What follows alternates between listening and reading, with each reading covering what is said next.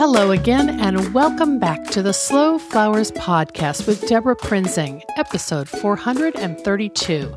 This is the weekly podcast about American flowers and the people who grow and design with them.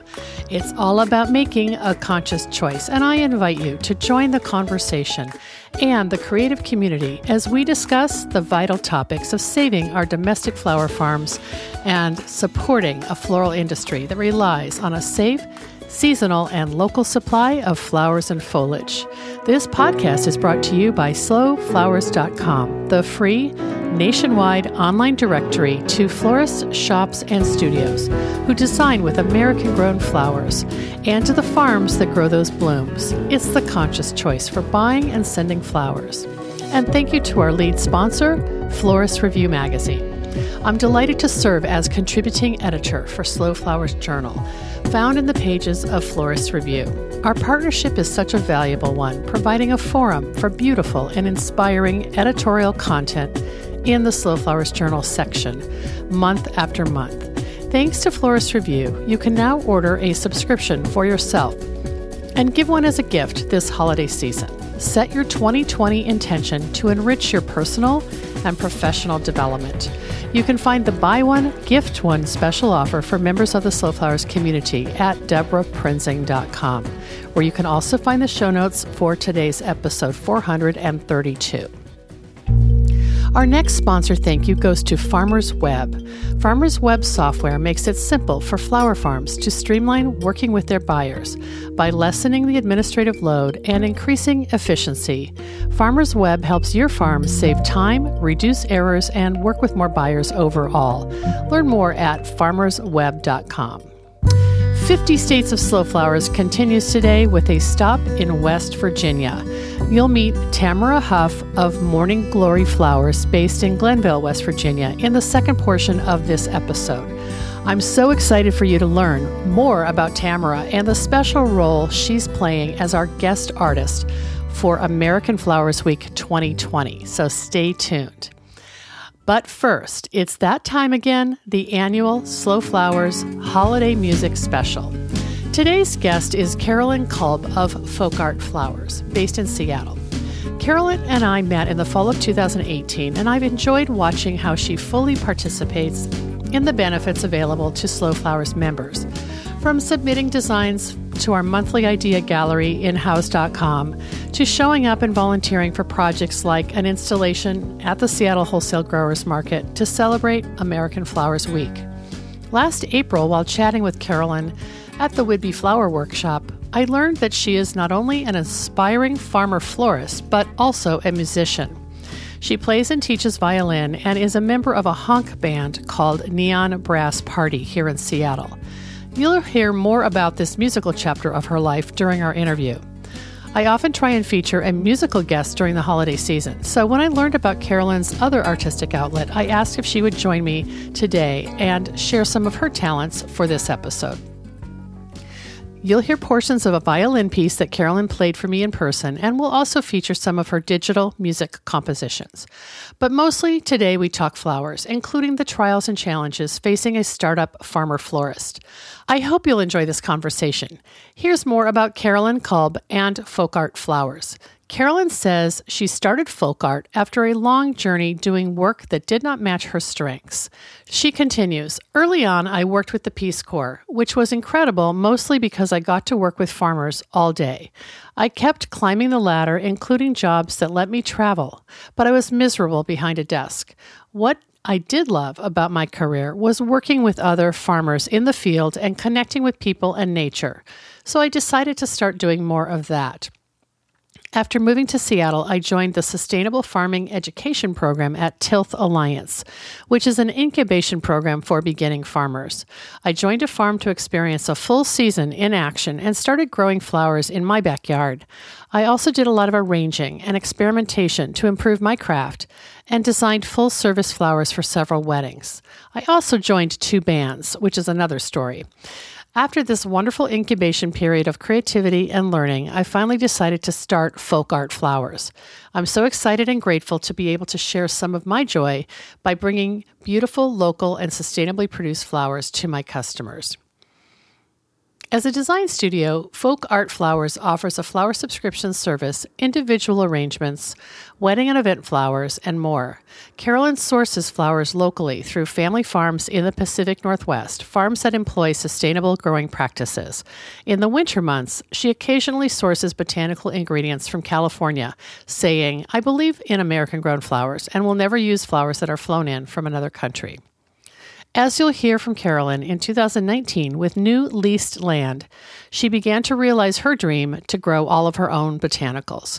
Her commitment to sustainability includes everything from growing flowers using organic practices to recycling vases. It also includes a philosophy of building soil health naturally, avoiding the use of pesticides through integrated pest management, using only organic fertilizers, providing habitat for wildlife and bees, and rotating crops. Enjoy our conversation and visit deborahprinzing.com for episode 432 to see photos, hear more music, and find links to Folk Art Flowers' social places. Let's get started.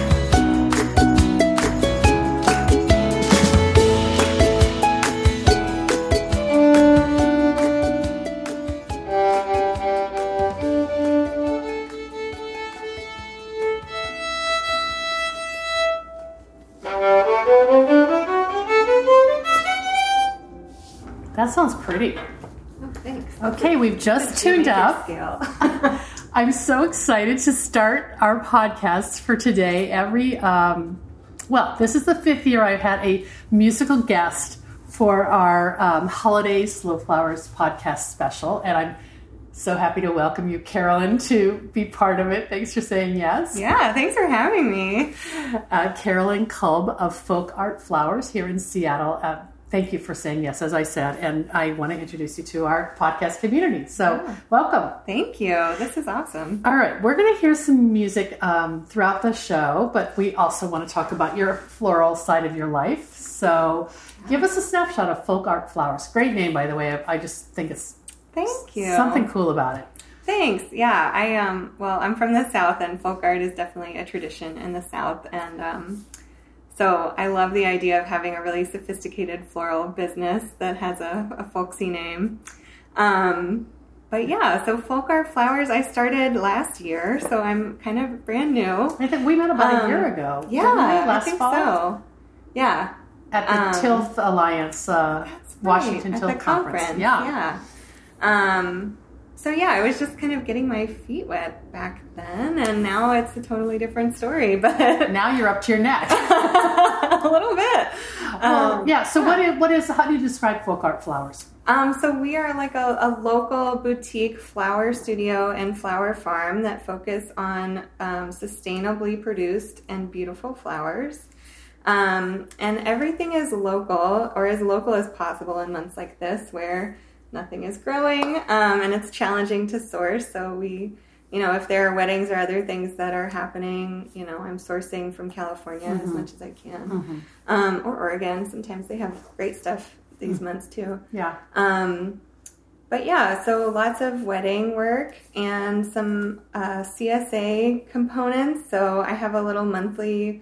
Um, most of my subscribers are monthly, Mm-hmm. um, where I deliver little bouquets or arrangements to them. Um, this month it was little dried wreaths for Oh, the holidays, so that Oh. was their monthly goodies.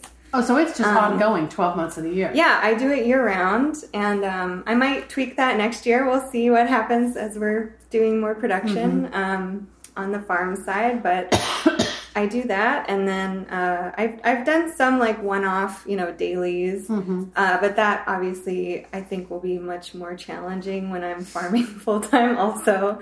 Um, so I'll probably discontinue doing that and just focus on um, CSA deliveries and wedding work.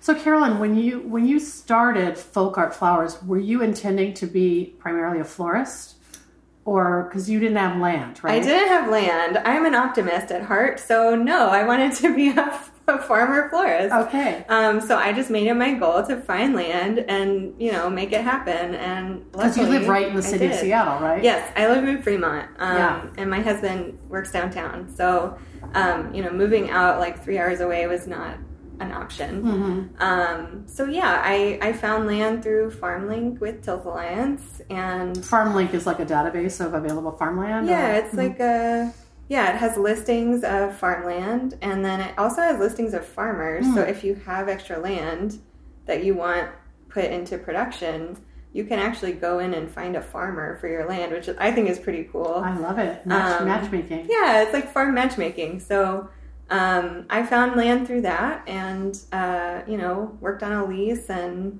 like worked with the property owner, and um, I think I started. I guess in the summer is kind of when I solidified having that land to work with, and so it was kind of late in the season for me to do much with it. Um, Mm-hmm. and it's this how much? year. how- What, what's the scale again? So it's the property itself is about 10 acres and it's bisected by the Griffin Creek, which is in Carnation. Um, and the northern half of the property they're building a house on and doing all sorts of fun things. And the southern half is basically just like a grass field. So that's where I'm farming. And it's about that field itself is about four acres. I'm farming about two of it. Wow. And Carnation is just for people who don't know. It's like east of Wash, uh, east of Seattle, yeah, in. Washington, right? Yeah, it's just east of, like, I live on the north side of Seattle, so I just take, you know, the highway east, and it's like a 40, 45 minute Okay. commute, so it's totally doable. And Carnation's pretty in, in our area has been known for agriculture for a long time. Yeah.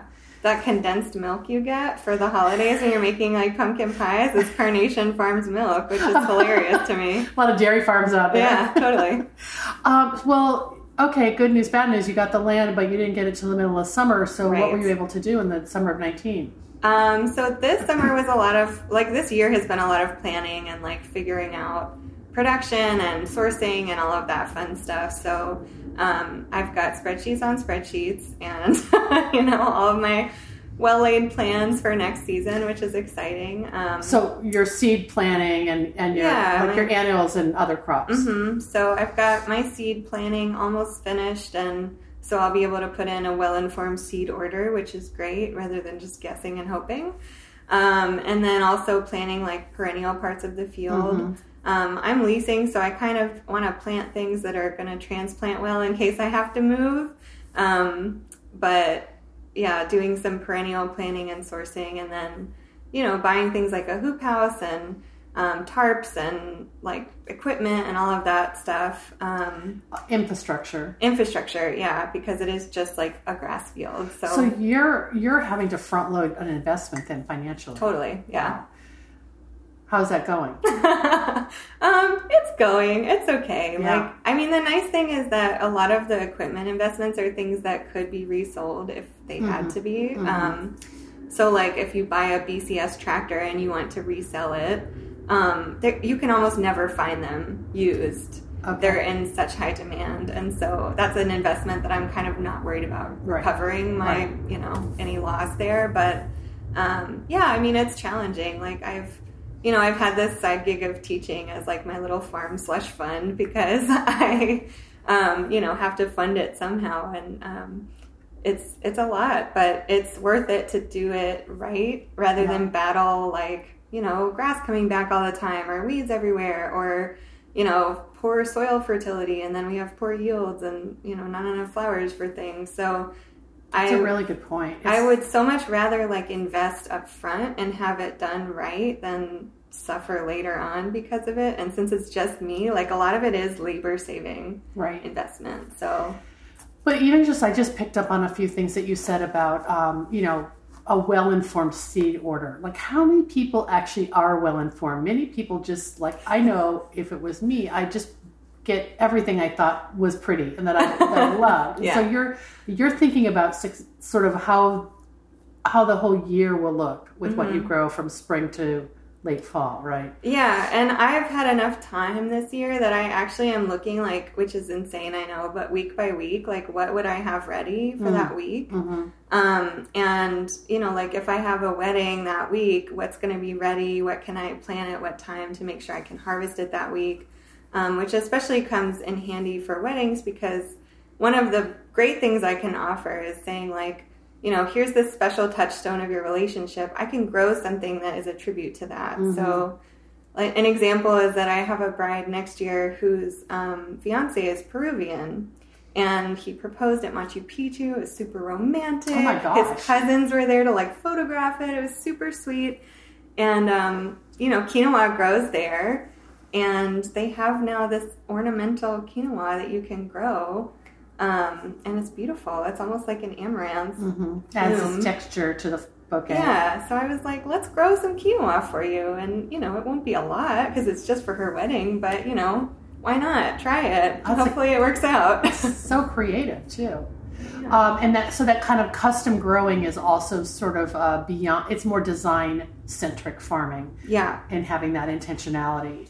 Yeah, definitely. Um, one of the things I'll probably be offering next year is selling stems to florists because as a florist myself, like I kind of know what people are looking for and what runs out at the market and you know all of the things in the height of wedding season where you're like, does anyone have this thing? And Yeah. so, um, So you're going to be that girl. I'm hoping to be that person that's like, yes, I can raise my hand and say I have this thing. Um, it's probably something that's white, right? uh, yeah, or blush. Okay. Yeah, totally.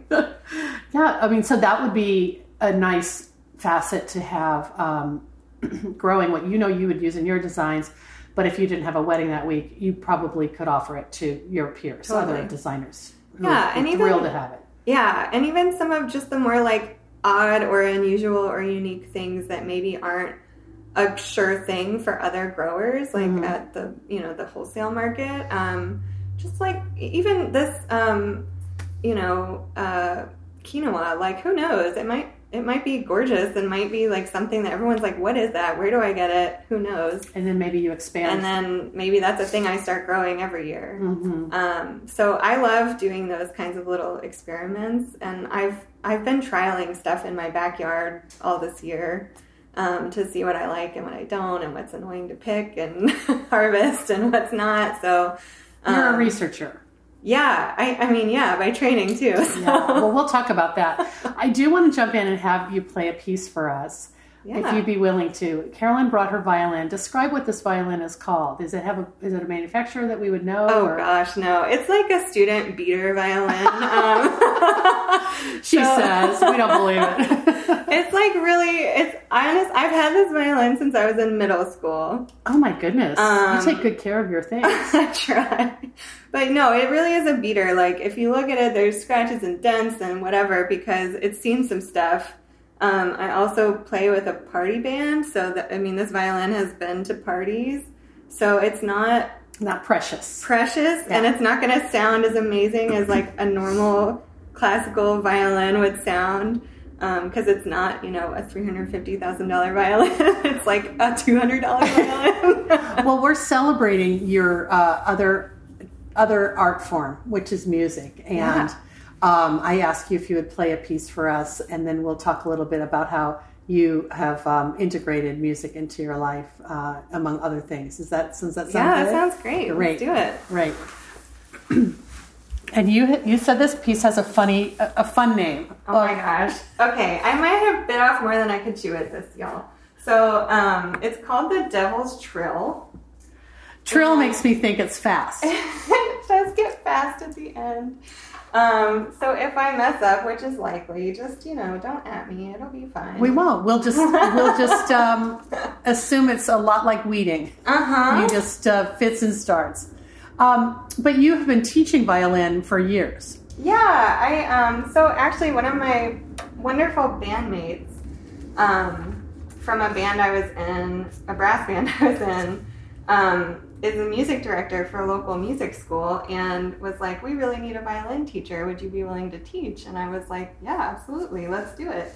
Because I've been playing for, I guess, probably twenty years. Wow. Um, and so yeah, that's been my like side hustle the last couple of years. Is I teach two days a week, and you know I te- I get to teach like little kids who are five or adults, and it's so much fun. Oh my gosh! And that's Um, that's your flower slush fund. I love that. Yeah, that's my that's my farm slush fund. So that's my uh, So, folks, this is the music that's helping bring folk art flowers to life. All that's a good way. right, let's hear Devil's Trill. Yeah. Okay. Let me just.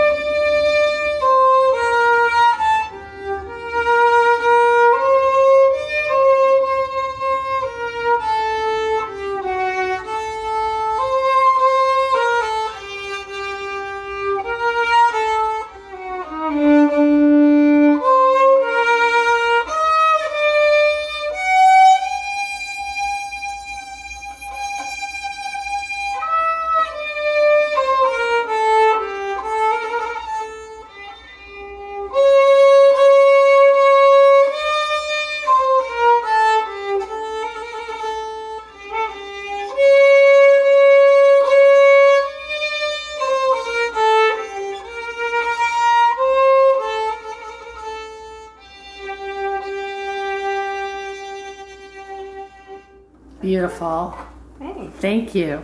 Yeah. Okay, so we'll we're going to continue the conversation after our musical interlude, and we're going to play some other of Carolyn's pieces. Um, thank you for that. Yeah, You just- you're welcome. You just told me that piece is from the 18th century. Yeah, it's um, either from 1713 or 1740. We don't know, but it's by um, Giuseppe Tartini. He's a, an, an Italian composer. Wow. Well, you told me that you picked it because it was um, also copyright free. Yeah. I see. I didn't even think about that. Um, Yeah. So, okay, you've got this farm farm passion, this floral design passion. You're a musician, but I know you have a long history before any of this. So, give us a snapshot of your path. What drew you to flowers? yeah. Um, it was not a fast journey, was it? No, no, I'm I'm no young spring chicken. Um, Well, It- yes, you are. well, okay, but I, yeah, it took me a long time to get to this point. Um, and I'm not one of those people who had like an amazing garden growing up that their mom was like always picking beautiful flowers. Like my mom had one rose bush that was my grandmother's that she resented all the time because it wouldn't do what she wanted in like the swamp climate.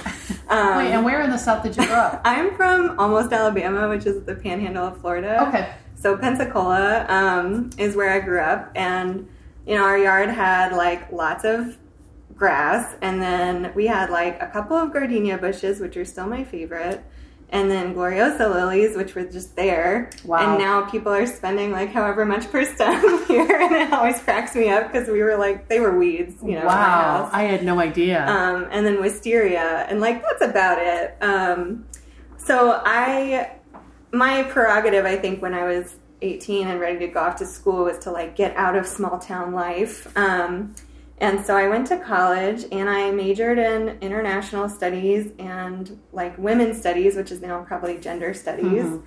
Um, I met my husband, which was wonderful, and you know we we met when I was, I guess, 18 or 19, and we're still together. So wow, that's pretty amazing. yeah, we've What's been together name? forever. Cass, Cass. Yeah. I did get to meet him. he's delightful. Yeah. Um, I mean, I'm biased, but he is.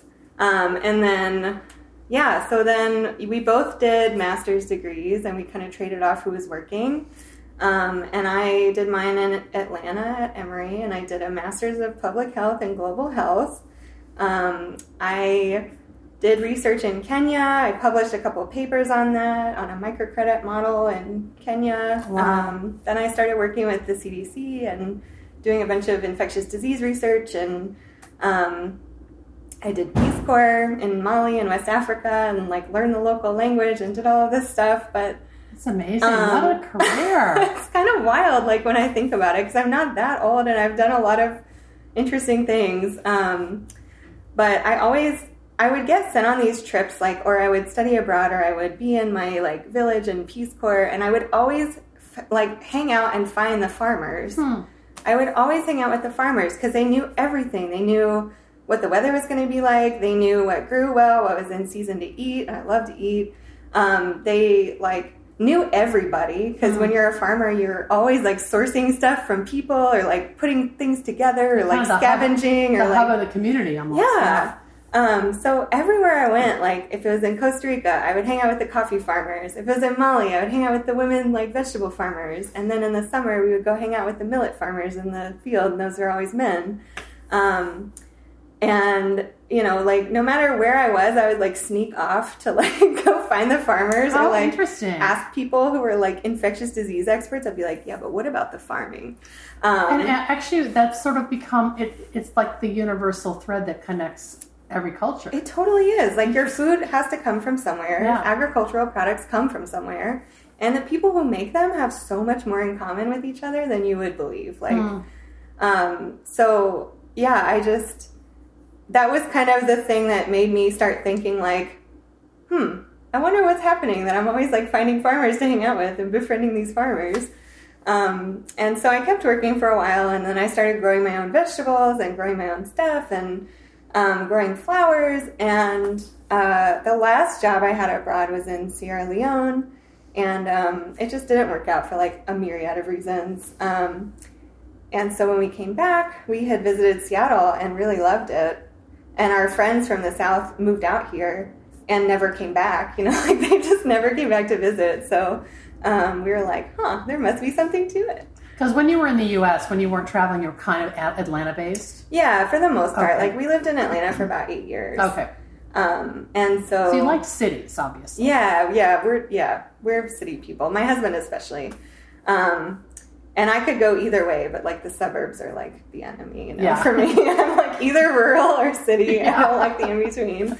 Um, but yeah, we moved out here and I kind of looked for work and wasn't seeing anything I was super excited about. Um, you know, a lot of the work I had done, I'd reached a point where it was either like get a PhD and do, you know, be the primary investigator on studies and do that research as a full time thing or find something else. Mm-hmm. Um, and when I started looking for work, it was a lot of like, you know, lower pay research assistant kind of stuff at UW or which is fine. You know, it's great. UW does a bunch of amazing work. Um, and I just was not stoked about any of it. and it Um, wasn't your research; you'd be helping someone else with their right. agenda. Yeah, and same for like the Gates Foundation, which does incredible work. But like you know, they're I have friends there, and they're always traveling, or they're always like doing some really high pressure project. And you know, I I had done that for ten years and managed multi million dollar projects, and like that wasn't fun. Yeah. um, so I went to farm school, and I joined Tilth's beginning farmer program last year. Um, And tell people what Tilth is, who for those who don't know. yeah, it's um so it's a local nonprofit and they've now they're now across all of Washington. So it used to be Seattle Tilth and then other tilts in Washington and now it's all one big organization. Um and they do a lot of work around um, supporting farmers, uh, beginning and you know experienced. Um, they do a lot of food justice work and do um, what's called good food bags. They distribute like food to lots of people and food pantries and people in need. Um, they do even just like backyard gardener classes. They do compost classes and permaculture classes and grow your own, you know, whatever, have chickens, like all of that stuff. So they do a ton of education um, and advocacy work. And they have this beginner farmer program that ended this year, but it might come back in some form. Who knows? Um, So, like, how long were you taking that class? so it was like basically a, a season long class. So I think we started in February and ended in November. Okay, and this was in 2018. You did this. Yeah. Wow. Okay. Yeah. Um, and so we did a lot of classroom stuff. We went to farms and looked at all of their production processes and how they did certain things and got to ask all of our dumb questions um, to everybody. Um, Kind of in like classroom textbook, but also application, real time Yeah. field trips on site. yeah. And lots, I mean, you know, I learned best by like seeing, doing, touching, all of that. So Absolutely. that was the best was going to people's farms and being like what is this thing how do you use it show us how you built it like all of that stuff When you were doing that, how many people were in your class? um i think we probably ended up with like 15 people Mm-hmm. who were like regulars And were you the only flower centric person, or did you even know no at the time? yeah that's a good question um i kind of was thinking i would like to do flowers more than anything else um but I wasn't the only flower person in my class. Um, a good friend of mine now, Alyssa O'Sullivan, runs Sweet Alyssum Farm, Uh-huh. and she and I did farm class together. Oh wow. Um, and so she's she also was like really interested in flowers, and so now we are always comparing notes because we're kind of you know in the same place in our business and in our farming, and um, it's really great to have that Mhm. resource, Mhm. um, another person who gets it. Yeah, that's Um, interesting. I think I follow her on Instagram. Yeah. So you, um, when you and I met, you had just kind of finished that farm school, and you had, were Yeah. attending a Tilth conference that I was on a panel with the Washington Flowers Project people Mhm. uh, talking about it, and you, you introduced yourself and told you told me you, you had your business name then. Yeah, You had Folk Art Flowers. Yeah, So I had started sort of ruminating on that um, as the farm class was coming to a close, and part of it was the farm class itself um, asked us to like create a business plan and like come up with our marketing plans and all of that stuff. Mm. So um, I had been thinking about it for a while, and I think I finally like filed all the paperwork, you know, shortly before that conference. So Mhm. I was feeling confident about my, you know, little Yeah. starting up. yeah, Um, but yeah, it's since then, it's been great. Like, I've found farmland. I'm excited to farm a first full season, not just a little trial garden next year. Um, I've got weddings booked. I've Yeah. been doing tons I'm of stuff. so It's impressed. Like you, super great. you did weddings, designed weddings in 2019, and you're already booking for 2020, right? Yeah, and I did some weddings last year too. Um, and so that, you know, like building that portfolio and, and also freelancing is always like such a great way of learning things because I learn something new from every single person I freelance with, every single time I freelance with them. Um, and it's because everyone works so differently. Like all of us in all of our jobs, no matter what job it is, we do things slightly differently. Mhm. And so just seeing kind of those processes in action is really interesting. Um, so I'm like a sponge when I freelance. I'm just like soaking everything up. But your floral design skills came from where? Did you just jump in and start doing it, or A little bit. I mean, Uh-huh. I, I did my own wedding and oh, I had done tell us that? yeah, that was a while ago. I think we will have been married 10 years in 2020, which Okay. is wild. Yeah. Um, time flies. But yeah, I did my own wedding and like I've always had flowers in the house. Mm-hmm. So it's been like, you know, every few weeks, like there's a new arrangement happening um, for a long time. And so uh, I, I guess I've sort of learned through all sorts of means. I've studied with, you know, really wonderful professional people like Tobey Nelson Mhm. and like Sue McLeary Mhm. and taking some of her classes. And um, I've just done YouTube deep dives and I've freelanced with people and I've done my own experimenting. And a lot of times, like, on my to do list is make something pretty yeah, because you have to keep making things you you do even that. if you're even if you're like oh i'm swamped with marketing or farm planning or whatever like making something pretty is really important I've noticed that about you. And when I uh, send out the um, calls for submissions for the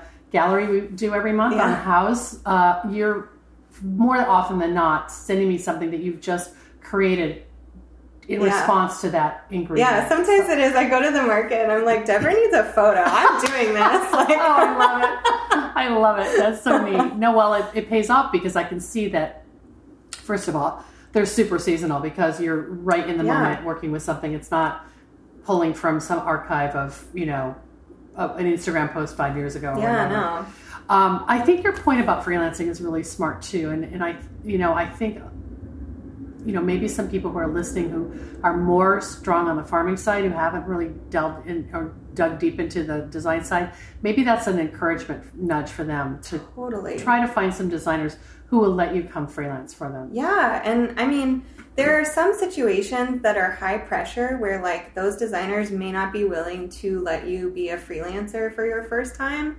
So don't take that personally. If it's like a super high profile wedding and they need six people to get something done in two hours, like, hmm that's maybe not the best solution. Unless you're just Um, stripping stems or something like Sure, that. Yeah. but yeah, no, like on a on a Wednesday, conditioning a bunch of flowers in a shop and watching people even just fill normal orders.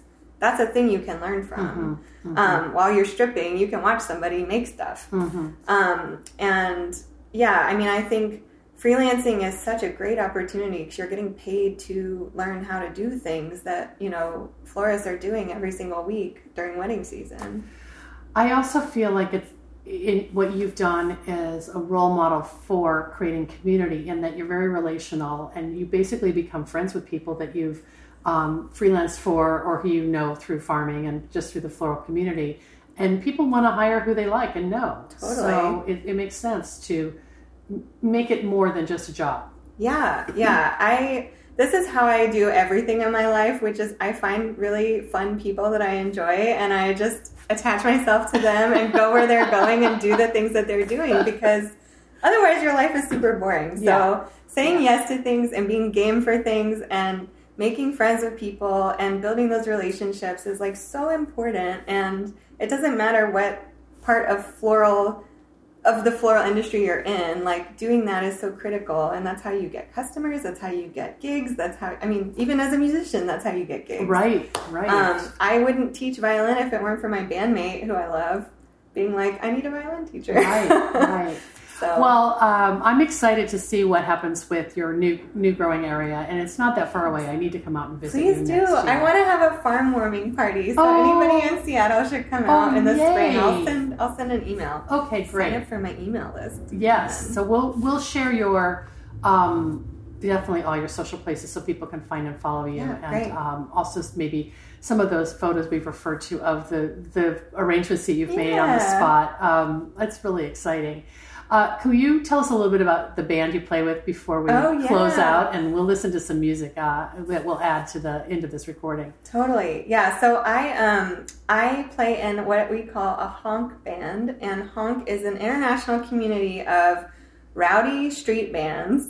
Um, it's also an activist community. So if you see a brass band at a protest, they are probably a honk band. Oh, cool. Um, and so the goal for all of our bands is to bring art to people when they're least expecting it. Um, and to just bring some joy to people's lives. There's nothing better than being in a big city and you see a band on the corner that you were not expecting and they're playing a song you can dance to. Like, that's the best. It's so amazing. I love it. Um, so honk bands are super fun. We all play instruments that we can play, you know, on the street. There's no stage. There's no barriers between the band and the crowd. It's interactive. It's participatory, and um, we have such a blast. So my band is called Neon Brass Party. It's exactly what it sounds like. Neon brass party. Um, we wear neon, we party, and we play brass instruments. So I, I play violin amplified. I have a little amp that I wear on my side, and I have a little pickup on my violin. Oh my That's my, God. setup for neon brass You're party. like a literally a one woman uh, amplification. You- Yeah. Because you can't carry it behind you on a cart or anything. no, yeah. So I just wear it, and That's it's hysterical. ridiculous, but it's fun. And now my band has convinced me to start learning trombone. So that's that's my current like project is me making whale noises at my house. Oh, I love learning it. trombone. Wow. A, a bandmate is lending me his trombone. So, um, yeah, we have a blast. And honk bands in general, we have Honk Fest West. There's Honk Fest all over the country. Um, and Honk Fest West is here in Seattle every year um, around like May, June, depending on the year. And it's on the south side. It's three days of rowdy street bands who are ready to have a good time. Um, it's open to everybody, super inclusive and we love kids. Kids dance. No one else does, you know. So Right. it's super fun. Like now, how do you work floral into the honk band? You must wear flower crowns when you're performing. you know, I've tried to get my bandmates on board, but there are not enough neon flowers. So I think I'm gonna get some design master this year and just like go to town and get some neon flowers. Either that or just the zinnias, you know, the colorful zinnia Yeah, series. it's true. Yeah, if anyone has neon flower recommendations, please tell me. That's so great. I love that you're blending this this other art form.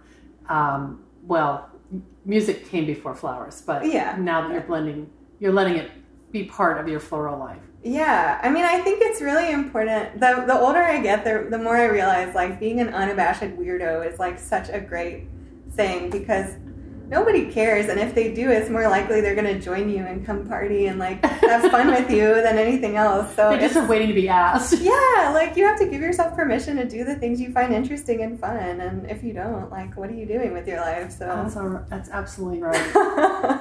Thank you so much for sharing your story. I You're just, so welcome. I just love getting to know you, and I know you're going to have a great Thanks.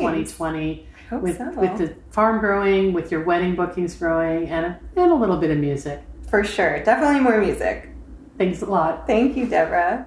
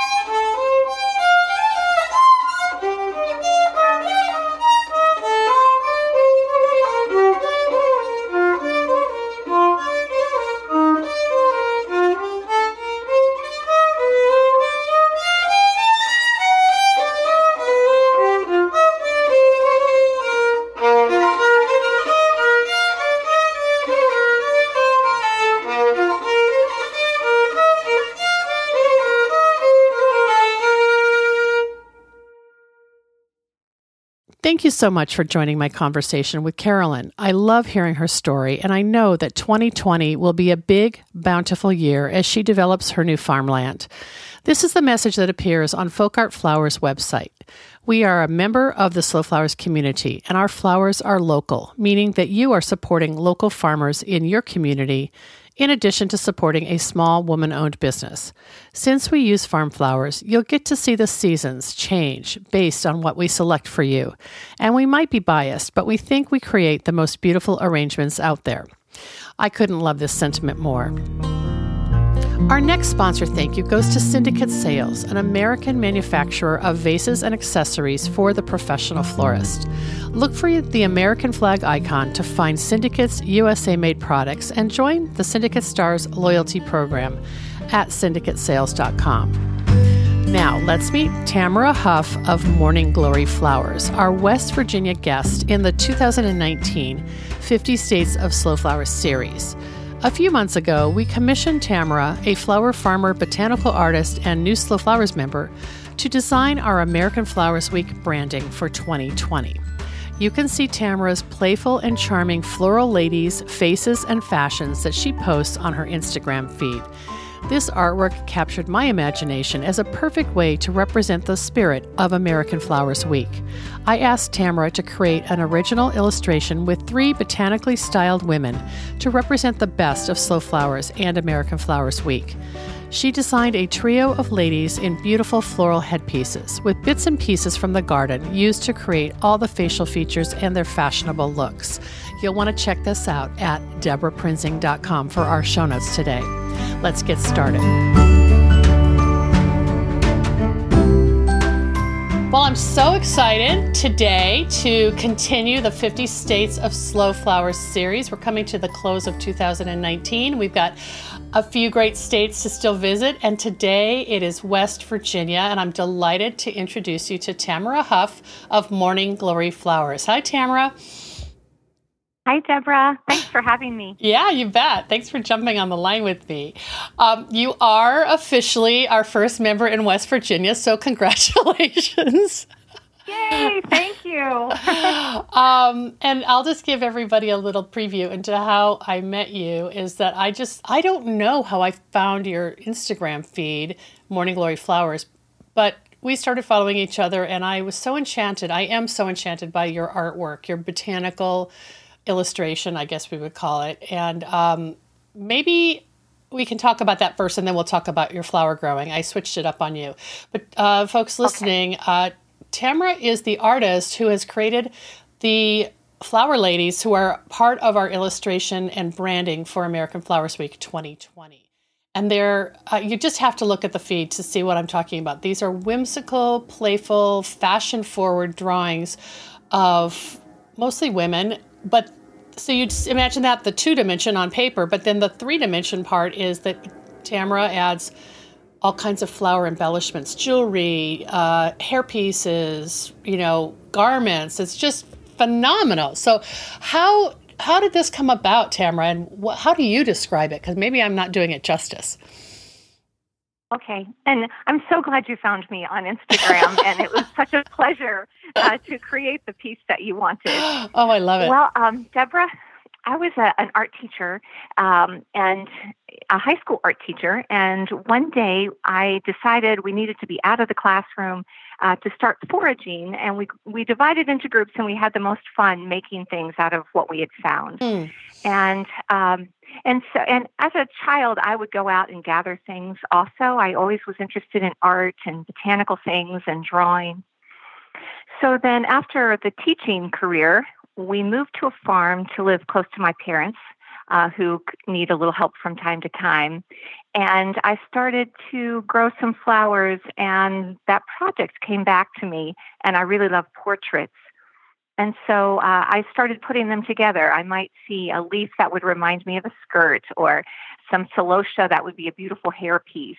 And it just began, uh, began as a little fun thing uh, to start putting them together and, and make the images come, which were portraits, but then they began to have personality. Mm-hmm. Mm-hmm. That's wonderful. Yeah, you're, it sounds like based on your childhood and your, your experience as an art teacher, you're kind of blending but nature and art and you know, drawing from both of those experiences in your life to create something really new that I've never seen anything like this before.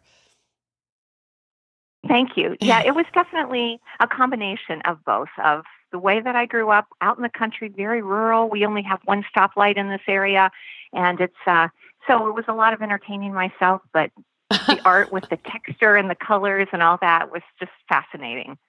So where where is Morning Glory Flowers in West Virginia? Where are you in the state? We're almost in the center. Mm. So uh, I 79 cuts the state uh, in half vertically uh, from Morgantown to Charleston, and we're on exit 79 on Interstate 79.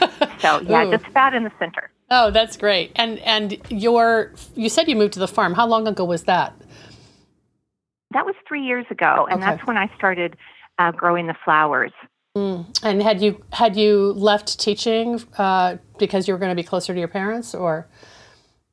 That's correct. I tried to uh, to do the commute for a while. Uh, it was about an hour away, and it just seemed to be too much. Mm-hmm. And so mm-hmm. that's when I decided to stop teaching at that point. But the the fact that you moved to a property that had what had it been a different type of farm, uh, or just had to have it had some pasture land, or like where did you start planting the flowers? Okay, well, it's really uh, pretty large. It's 40 acres, but about 20 some is flat, and that's kind of rare for West Virginia because we're so hilly. Mm. And right now, the farmer next door to us uses it for hay for mm-hmm. his cattle. We just let him use it, and mm-hmm. uh, but then there's about five acres on the other side of the house, and so that's where I've started. But right now, it's just within half an acre to an acre. Um, and we have a lot of deer here, so I have a big garden mm. that mm. is fenced. Mm-hmm, mm-hmm. That's essential, I can imagine. Um, and so, mm-hmm. in the past three years, as you've been growing, it sounds like you're kind of trying to really shape your business and decide which direction Morning Glory Flowers is going to go for, for I guess, creating an income source for yourself, right? I mean, there's one thing to grow flowers, but you've got to you want to do something with them, right? That's yeah, that's right. Uh, so, Deborah, I started at the farmers market in Weston, which is maybe 45 minutes from here, 40 minutes, and the response was really great. And then I also brought the prints, and so people mm. wanted that as well. Mm. And then we have a, uh, it's called the West Virginia State Folk Festival, and it's a lot of bluegrass music, but it's also some crafts and things like that. And so for this year, I started a pop up shop there. And the second day, I was completely out of flowers. Wow. And so the response was wonderful. And um, I, I think I may want to do a few more pop up shops here and there. Um, and then definitely the prints. I started an Etsy shop now uh, to sell them. And uh, sometimes I do bags and cards and some things like that as well. That's right. I think you were telling me that there's a, a gift shop or somebody in your region that a retailer who's carrying your your cards, uh, the Flower Lady cards, right? Yes, uh, in Morgantown, uh, Shop Hoot and How uh, have them, and then in Weston, the Shop Curated, and they all have handmade things in them. Oh wow, that's so cool. Well, so typically when you make these prints, like what is the size of them? In fact, the piece you gave me, um, I'm I'm not even sure how large the original piece was because we've resized oh, it. okay. Yeah. Right. Uh, I would say about anywhere from 11, 14 to 16 by 20, something mm-hmm. like that, mm-hmm. depending on uh, the flowers and the and the arrangements. And mm-hmm. then what I do is I I always want to do it in natural light. So that can be a little bit of a problem because a lot of times I take them outside to photograph them, and with wind and whatever bugs that come by, sometimes it's a good thing, sometimes it's not. Um, then I take the photograph, and I I do it in different types of lighting until I get the light that I like. Mm. Um, but it's all yeah done naturally. Right. And then sometimes I'll use found things too, like um, I like to take hikes around here, and if I find a fallen bird nest or something like that, I might incorporate that with the flowers as well. I one print with uh, my Easter Egger chickens with their blue eggs, and I put that in the nest too. Uh, so I it's saw kind of, uh, that. Uh, it starts with the flowers. It's like a yeah. massive headpiece. It's so fabulous. I love it. Thank well, you. Well, I ask you if you could create uh, a, a group of women and and figure out how to incorporate red, white, and blue in it. So you have created this trio of ladies. They're you've named them, which I absolutely love. Day, Ma- oh, is it Day, McKenna, and Chloe? Am I saying that right? That's right. Yeah, and they are just linking arms, and they each have. Uh, well, Day has a bright blue hydrangea headpiece. Uh, McKenna has, is that a white rose that you have on her head? It is. And then um, yes. Chloe has red zinnias, and they're linking mm-hmm. arms, and they have, well, you've done two versions. You did just the heads, and then you also did them dressed. And I, I, I think they're both really fabulous. Uh, but what caused, what I, what, what I find about your work is that you have to really look closely, and in some cases, to figure out what is making the the eye or the eyebrow or the um, the smile or like there's they are very wry and witty and um, they do have personalities. But what are those pieces that you're using for the more finer details? Oh, those are all um, pieces of grass, mm. or everything is botanical. Mm-hmm. Uh, yeah, sometimes it might be a pod, uh, it might be a pokeberry, uh, it might be a blueberry from our bushes. Uh, yeah, but everything is uh, botanical for mm. sure. Mm-hmm. And the way I, I like that piece so much because uh, some of my flower friends, it made me think of our connection mm-hmm. and just how uh, the flower people are some of the kindest people I've ever met. Uh, when I started, Judith Stewart, who has a flower farm outside of Morgantown, I bugged her so much uh, asking her questions, and she was just so generous and gracious. And I found that over and over uh, to be the case. What's her farm called? Uh, just uh, Stewart Farms. Oh, okay. Oh, cool. That's wonderful. Mm-hmm. I think yeah. you. I think you're right, and I think that um, it sounds like you're now starting. You mentioned before we started recording that you're trying to cast cast your net out, trying to find other folks who are just getting involved in flower growing uh, in West Virginia because it seems like the state has maybe just a little bit new to this.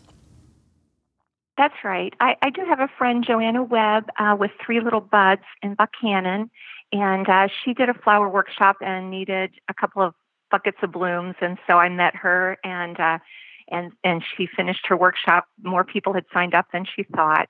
Um, there's another woman, Deb Hartshorn, who just started White Picket Farm with her husband. They're going to be growing vegetables also. Mm. Mm-hmm. Um, yeah, and there's a, a man uh, who is and I think he calls his farm Mountain State Flower Farm, and he just started as well, and he sells at the Capital Market in Charleston.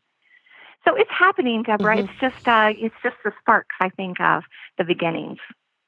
And yeah, I mean, it's it's I don't know. Is West Virginia known for agriculture, or like what what like you mentioned the guy who's growing hay on your property? Like, are people just growing kind of commodity crops versus more artisanal um, heirloom vegetables and specialty flowers? I mean, is that kind of new? Yeah, it seems like it is new, uh, and and uh, farmers markets are becoming more popular here. Mm-hmm. Um, yeah, because well, we had the big coal industry mm-hmm. down in the south, and now that's you know not really happening so much anymore. And they're starting to grow lavender on the strip mines. Oh my goodness! Wow, and, what a great alternative. I know. And then this has been a big oil and gas area.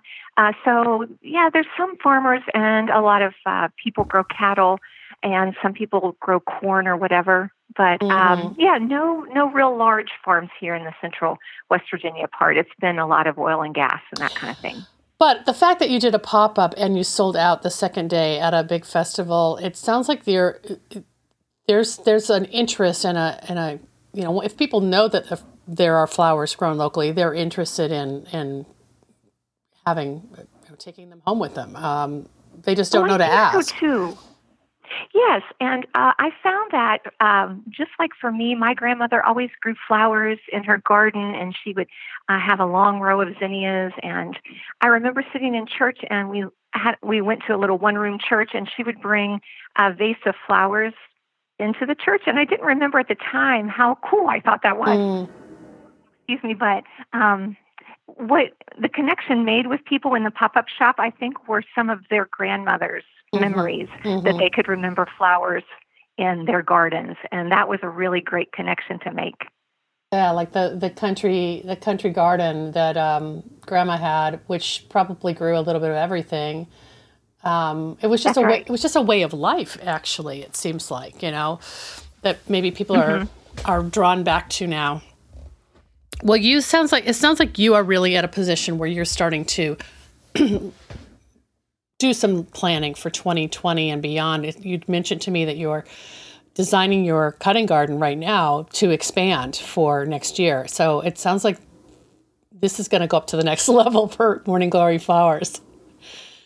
I think so. And uh, I started with grow lights last year, and uh, just starting to see a little seed of eucalyptus grow was so exciting. I wanted to run out there every morning and see what was up. And so I hope to expand this year. I'm really looking forward to it. And you said uh, you're right now you're just field grown, right? That's right. hmm And the greenhouse might be coming. It sounds like that's kind of part of the plan. It, yeah, uh, we're ordering a uh, an Amish greenhouse from Pennsylvania, and it'll take six weeks. So sometime in January, hopefully, if the weather cooperates, we'll be getting it. Mm. And then uh, my daughter and I uh, built a couple of low hoops, uh, just with cinder blocks and um, rebar and Mhm. PVC pipe, and so I can put things in there if it's not too cold, about a month before um, the last frost. And so that's helpful too, just to kind of get a start on something. Wow, that's cool. Well, I'm so excited to see what what this greenhouse looks like. It sounds beautiful. You said it was going to be 12 by 24, which is to me that's really large. Probably to some people listening, it's like oh a beginner size, but it, you're going to grow a lot. You'll fill a, you'll fill that, right? Well, yeah, and I think my husband wants to use a little portion of it for some vegetables too. All right, we'll let him have we, one we bag. might be fighting over it. That's great. Well, um, I I will I will urge anyone listening to find Tamara's feed on Instagram at Morning Glory Flowers to see some of the personalities of her botanical illustrations. What do you call them? I'm calling them flower ladies, but maybe that's not the right way to uh, describe them. Flower ladies is perfect. That's Okay. what I call them too, Deborah. okay, great. I mean, I'm I'm mentioned the elements you used in the headpieces for the three uh, friends who are in the American Flowers Week branding, but you also then used peppers and leaves and little bits of celosia for their earrings, and then they all have these amazing ruff style collars out of celosia. And is the one on the right, Chloe? Is that a piece of, of turf or grass? The green? it has some moss. Oh, moss. Yeah, yeah, yeah. Okay, that's that looks fabulous. And then she has a moss collar and and wristlet, and then um, the center just uh, figure McKenna has um, uh, is holding a, a wildflower bouquet, and they just they just inspire me. I look at this all the time. It's actually turned it into my screensaver on my computer, so I can look at it every That day. makes me so happy. Well, we're um, we should try to turn this into a print that people can buy. Um, you and I should put our heads together on that. Uh, right now, when people buy prints, um, did I ask you roughly what size they are or the cards? I know I asked you what the original was. Oh, okay. Oh, to buy the print uh, would be uh, 8 by 10 or 11 by 14 or 16 by 20. Oh wow, okay, great. That sounds wonderful. And then then you also sell cards.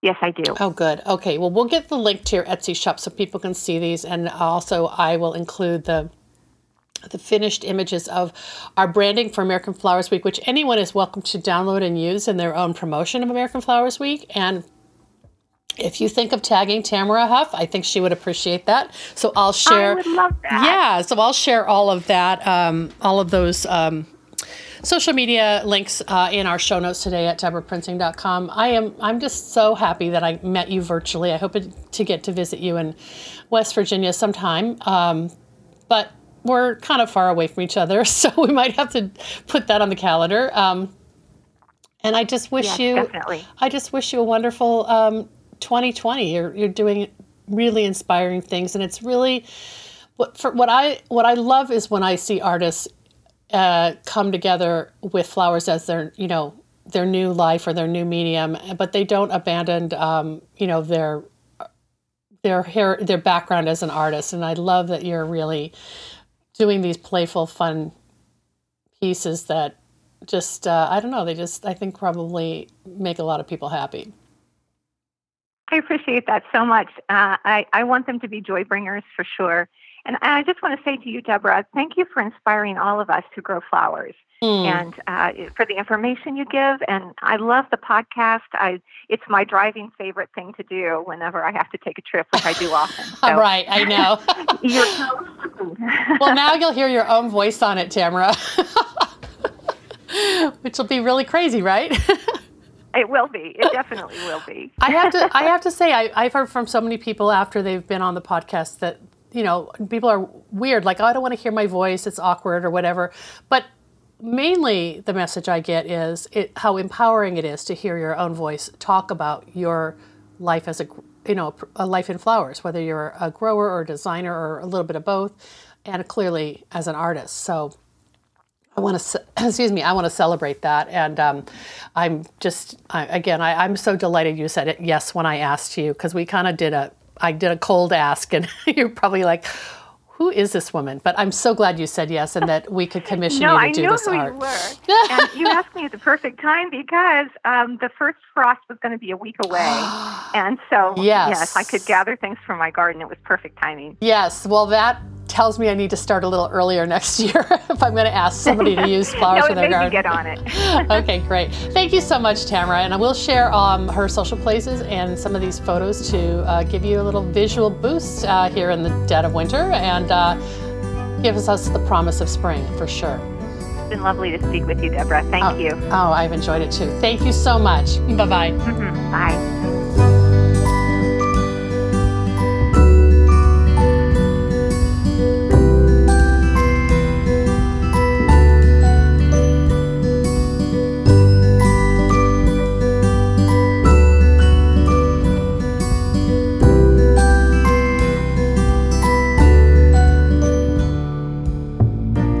As I mentioned, our American Flowers Week 2020 branding artwork is in today's show notes at deborahprinzing.com, and you'll also find my links to Tamara's social places to see more, including her Etsy shop where you can order prints and cards.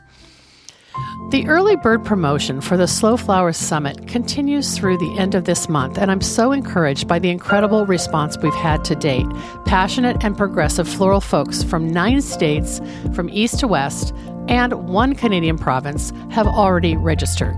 We encourage you to take advantage of the $100 off member or general registration rate for the 2020 Slow Flowers Summit and grab your ticket to the Slow Flowers Summit by December 31st. If you've not checked out the details, you can find links to all the exciting news about our partnership with Filoli Historic House and Garden, our venue for days 1 and 2 of the summit. That's June 28th and 29th and see our fabulous speaker lineup. By the way, day three is an exclusive behind the scenes tour led by our friend Christina Stembel, CEO of Farm Girl Flowers. This is rare access, folks, available only to summit attendees. As I said, check out those details in today's show notes, and I hope to see you there.